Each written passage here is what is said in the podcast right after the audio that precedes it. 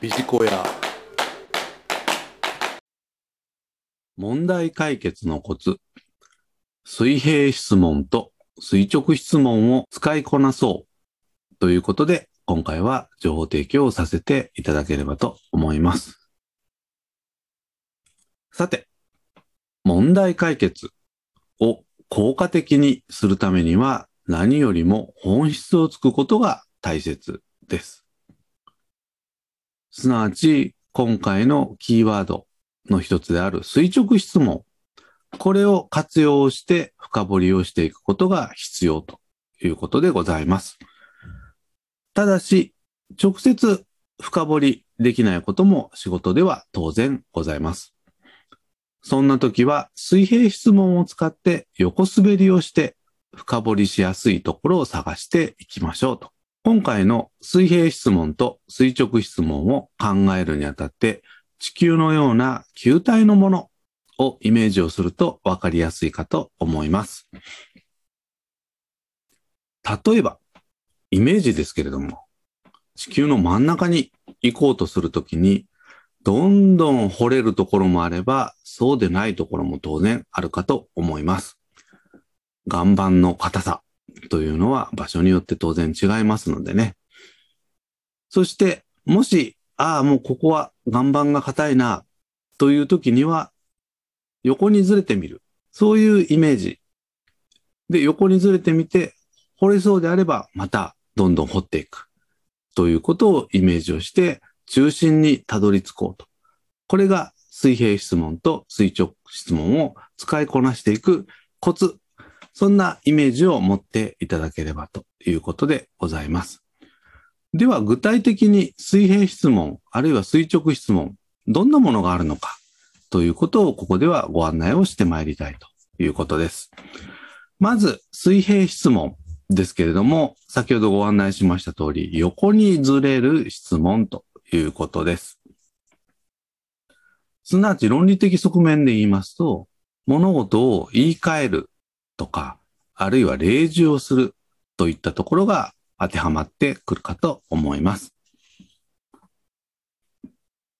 例えば、部下の問題解決をするときに、この水平質問を使うとするならば、一つ目。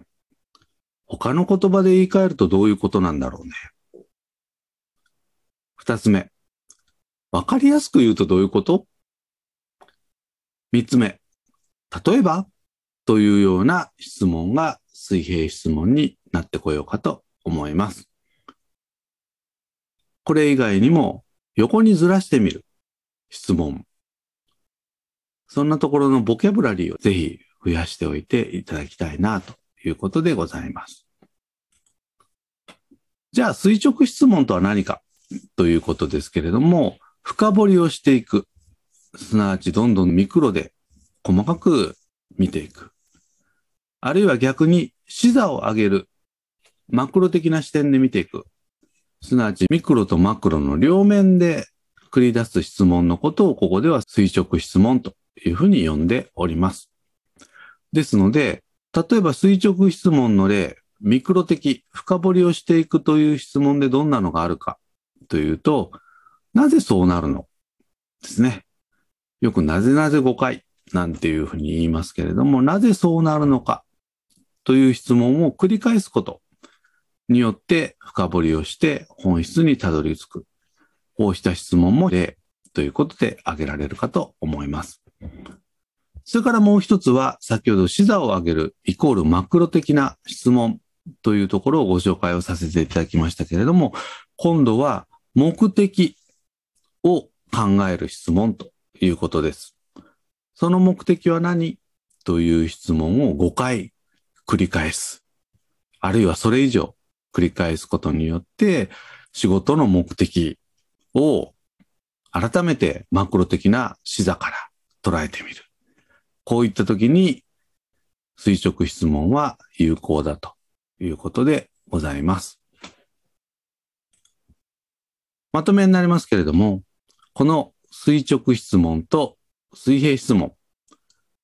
二つの質問をうまく使いこなして、問題解決の達人になっていきましょう。